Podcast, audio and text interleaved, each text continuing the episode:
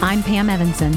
I'm Dan Lappin, and this is Breaking Sales, a nonconformist take on rejecting the sales status quo. Join the Lappin 180 team as we break the tried and died sales tactics and techniques that are failing you and your prospects.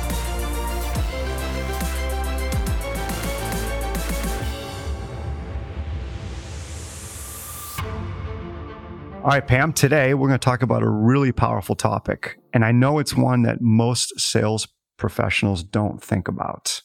Okay. It's called poor performance triggers. Okay. So we are creatures of routine and habit. Absolutely. We have many physical routines. We have thinking routines. We have reactionary routines. All right. We're going to talk a little bit about the thinking and the reactionary routines today. okay. So, a poor performance trigger is it is something that somebody says to us, or a question that somebody would ask us, or maybe even a particular demeanor that someone comes into a conversation with, or situation that we know is going to rub us the wrong way. We know it's going to trigger some attachment and some scarcity. The idea around it, and I've seen this work so well, is to identify what you think your poor performance triggers are. Because you know they're out there. You cannot control when they happen, but you can control how you react and you respond. And the more you prep, the better you are going to be in that response. Okay. Agreed. Now, for our audience, right, we all know though, all reaction, all response comes from mindset first. Okay. So there's seven really common ones. Now, I know as I list these, the audience is going to be thinking about some other ones. So these seven poor performance triggers, right? I'm going to list these seven. I would love for our audience to be thinking about other ones. I know we're missing many, but these are the ones that seem to pop up all the time. So, right, price can be a For poor sure. performance trigger. the old, hey, I just want to let you know we work with so and so. We've been with them for three years and we really like them. Absolutely. Right? The old love the competition. This one, hey, I've only got 30 minutes. Tell me what you guys can do for us. How can you save us money? How can you help? Okay. Okay. The old demeanor, right? 55% of what we communicate as human beings is body language, 35% is tone, eye contact, right? It's 90%. Demeanor is very important. Someone comes in with an off demeanor, you pick up on it. Yes. Eagerness, we'll talk about that one. when the surprise participant comes into the meeting, the person you weren't expecting to be included in the meeting shows up and then late to the game. All very, very relevant examples. Yeah. So, which one do you want to start with? Well, I have a really good example of the eager one from my start with you. Let's do it. So eager.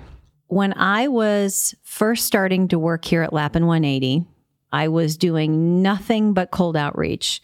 Dan actually locked me in a closet and I did nothing but cold call all day long. I'm not kidding, folks. It was a closet. That story keeps getting more and more exaggerated every single year that that goes on. So I was really excited because, as you all know, listeners, you would make a hundred calls in a day and one person would pick up the phone.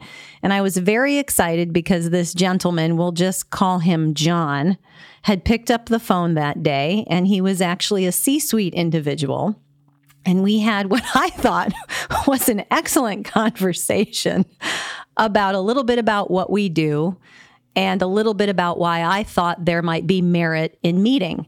He agreed, and we set up a meeting. I think it was two weeks later. Again, in my mind, it had been a great conversation. He seemed extremely open to a discovery meeting. We scheduled it, and I went on my way. And so it's two weeks later, and I couldn't be more eager to have this meeting. I was up early that morning, prepped. I, Dan, I even remember talking to you and, and you telling me like, "Hey, bring it down a couple notches. this is this is a first meeting. It's okay. Just kind of temper yourself a little bit." and I I got on the phone with him. This was before we had Zoom. Nobody was using Zoom. So I got on the phone with him we started chatting. We had a, a very nice beginning to our meeting. And again, I think I even used the words, John, I'm super excited to be talking with you today. And Dan, wow. 10 minutes into the call, he said, and I know it was because I was so eager. He said, Pam, I just want to let you know there is no way in hell we're going to be hiring a sales coach anytime soon. and I I absolutely deflated on the phone. 100% deflated. I can't remember what I said in the moment, but all I know is I absolutely showed up so eager for this call that when he said those words to me, it stopped me in my steps. I didn't know what to say. I didn't know how to react. And I do remember giving feedback to you that for the rest of the meeting, I just felt disappointed and upset. it was probably the most eager I had ever been for a meeting because it was the first official meeting I had set under Lappin 180 with my cold outreach. We've all been there, every single one of us. So look at eagerness this way for our listeners.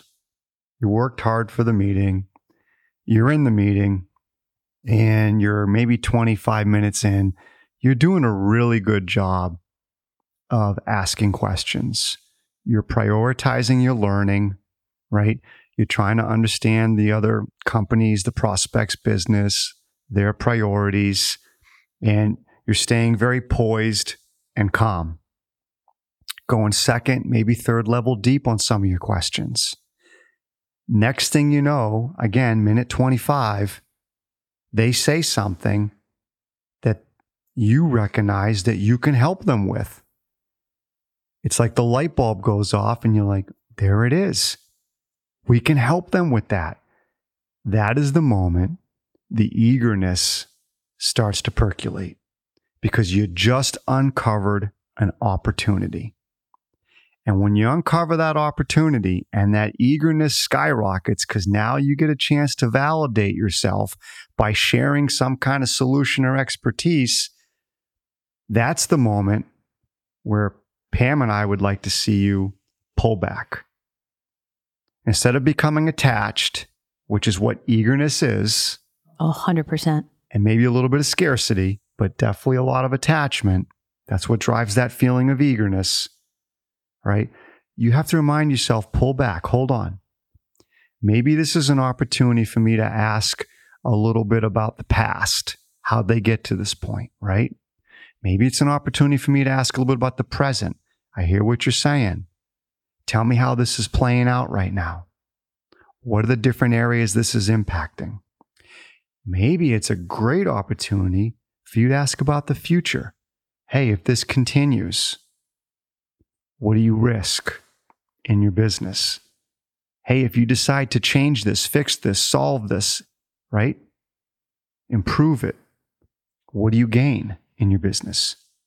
Then maybe you can decide now's the time for me to share my idea. Now's the time to give them maybe a recommendation. But that first sign of eagerness, pull back because everybody on this on the podcast listening knows how many times in your career have you heard something the prospect has said, you know you can solve it, you jump to solve, and the opportunity went nowhere? And even worse, like me, you're eager walking into it before the poor person has had an opportunity to utter one word to you. and if, if we haven't gotten our, mis- our message across yet, I just want you to think about the most eager person going on a date.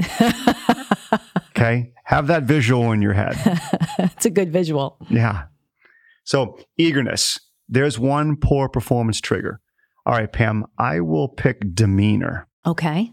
All right. Because, you know, 92% of what we communicate is Body language and you tone. You got it. You got it. Not 90, not 92. 85, 92. 92. That's right. Yes. So, demeanor. We all have certain demeanors that we struggle with. All right. For me, it is the demeanor where the person is very closed. They come in, cross their arms. They feels like they don't want to be there. Short kind of interactions. As you start asking questions, right, you're getting short surface level answers. That's a demeanor that I've had to learn to double down on my detachment and double down on my high intent. Because that demeanor just really kind of creates attachment or scarcity sometimes. Because again, you're sitting there and you're like, oh my gosh, this person doesn't really want to be in the meeting with me, but I'm here now. I know we could really help this company. So and so referred me in. They think I can help this company. Why is this person being so mean? Absolutely. right? Yes, 100%. I think the demeanor I struggle with the most is the demeanor when they seem distracted, like they're thinking about other things rather than the conversation with me. And that's probably one, as our listeners know that work with me, I have to really challenge myself to detach from that demeanor. For whatever reason, when I feel like somebody's not focused, I, I attach value to that in a big time way. And it's one that I've been working on for a very long time and still haven't gotten gotten to the point where I can completely detach when somebody's not focused and in the moment with me. And I know that's a big demeanor trigger for me. When you were saying that, oh, I felt it. I actually felt it. It was like, I've been there. You go into the meeting and you're told yourself how and if that person even needs any help, whether it's me or not, is irrelevant. Do they need help? And then if it's their closed demeanor, their distracted demeanor, whatever it might be, right? I know inside me that aggravates me. 100%. I attach a lot of value to it when they do that. Yeah, me too. And so that's what I mean when I say sometimes, though, I've learned or have learned to double down on my detachment. And what that means for our, our audience is not only does it not about assigning value, right? You don't want to assign value to that person's personality, that person's mood in that situation, right? Because it's got nothing to do with you. You have to remind yourself of that. But at the same time, doubling down on it is okay, this is my time too. I've invested here. I'm going to call this out as friendly and as kind as I can because I am their peer. And if they don't want to be here, then I don't need to be here either. And I know that's a hard thing to do sometimes. But you've seen me do it and I've seen you do it in a very kind way. And it it does make it easier to detach once you've given somebody permission that they don't have to spend this time with us right now. If they've got other things that they need to prioritize, we don't need a darn thing from this conversation. That makes me feel much better when I offer up that, hey, Dan, it is okay if there are other things going on right now and this isn't a good time to have this conversation. We can end this call. And Dan, as you know, I've had several people take me up on that. It happens. Yeah, we had a situation here this morning, and no, it isn't a good time. I'm not focused. My head's not in the game. I'm sorry. It makes me feel so much better when I give them permission to not have to have this conversation with me. But out of the gate, I get very defensive when I know they're not engaged with me and they're not focused, and I attach a ton of value to it. Yeah, I like your point, Pam. Um, you have to call it out. Be kind. Absolutely, with Don't empathy. don't Yeah. judge it. No, Don't assume it's you.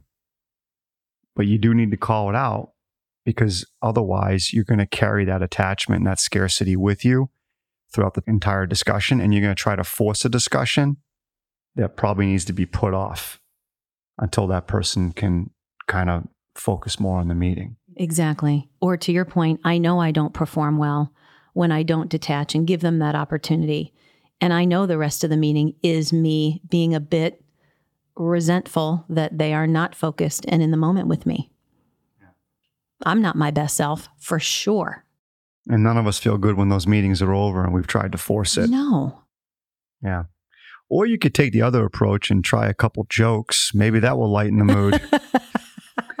and I know for some of you listening, you're actually going to take me up on that. Don't do it. okay. He's kidding. He's kidding. I'm joking. All right. Let's talk about one more competition. How many of us have sat down and someone has said to us, Hey, we already work with so and so, or we've worked with so and so in the past, right? And when we hear that as human beings and we've assigned some kind of value, we've labeled some kind of outcome that we hope this conversation goes well, and then we hear that, we innately will feel disappointment, sometimes frustration, anxiety, hesitation, annoyance. And anytime we feel any of those things, it tells us we are attached and or scarce. Period and a story. That's why these poor performance triggers are so important. That's why we are encouraging you to try to identify yours so that you can prep for them. Right? But in this instance, Pam, what would you do? someone says, Hey, we already work with so and so, we've worked with so and so in the past? So I think there's a couple of things that I do now. To your point about being a poor performance trigger in my past, I absolutely would go into prove and sell mode if I felt like I was better than my competition. Oh, which by the way, 100% of the time I thought I was better than my competition. So I would absolutely, the minute I heard, yeah, we're working with so and so and we're very happy with them, I would go into a lot of leading questions to try to get them to admit some of the downfalls of their the current person they were using. I would go into my sales mode and tell them why we're different and why that might equate to better. Yeah, but Pam, they only have five coaches and resources. We've got seven. exactly. Right? Oh, and I used to I used to do that all the time. I used to do it all the time. They're located in Australia. We're here local. all the time. Now, I would tell you the way I would handle it when someone says, Hey, we use so and so, and we're pretty happy. I might do a couple things. If it's early in the conversation, I might say, All right, Dan, there might be a reason you decided to share that with me. And I certainly don't want you to think for one minute I'm here to try to convince you that you should be using us. And so I'll give you permission. If this isn't a conversation you'd like to have, that's okay. I try to find out why they felt the need to bring that up. And it probably has something to do, maybe, maybe, with the way I've set the meeting with my upfront agreement. If it's a little bit later in the conversation, I might ask them what prompted them based on maybe what the discussion was or why maybe they feel like they're in a position where they've come to appreciate without critiquing or judging, I would probably say, well, tell me more about that. It might mean, Dan, that you and I don't need to talk after today if it's a little bit later in the meeting. I love that, Pam. And I think another really good way to handle that is to your point, you do turn into it and you might say, What made you say that to me at this point in the conversation? What's on your mind? Which I think is excellent. But then I think you can go further and say, that's absolutely fine. Tell me, what do you like about the relationship? Tell me what's working well. Yeah, sounds like you appreciate it. And if you choose, you can then go to are there things that you'd like to improve? Are there things that you're working on together? Never start with the negative, though. Always start with the positive. Because if you start with the negative, you're going to put the other person on their heels, they're going to get defensive, and you're going to lower the trust factor even more. But if you start with the positives and you allow this person, this prospect, to share what's on their mind and to be honest with you, believe it or not, you are building the core of trust. I don't want to get into rapport today, but there is a certain type of rapport that does build trust. And that rapport is the type that it's when we listen to people and people think that we are understanding them. People think we get them So that's why I'm saying to our listeners turn into it. Hey, we really like our current provider. All right, that sounds great. Tell me more what's on your mind there. What do you like? What's been the successes that you guys have achieved together? What made you choose them? What are you looking forward to using them or partnering with them in the future? Turn into it because believe it or not, again, I know I'm sounding repetitive. You're actually building trust because you're allowing that other human being to speak and they know you're listening. And to your point, Dan, you have to do it very authentically because you do want to understand their perception, not because you want to poke holes. You have to do it from an authentic place. Yeah. So, again, those are three examples that we've just broken down a bit regarding poor performance triggers. I invite all of you to sit down and see how many you can come up with, and then start thinking them through. How would you handle each of them now moving forward from a more detached, high intent, and abundant mindset? Because those poor performance triggers are triggering your attachment, your scarcity, and your low intent. Thanks for listening to Breaking Sales. If you want to get engaged with us outside of the podcast, be sure to go to our website, lappin180.com. Go to contact us.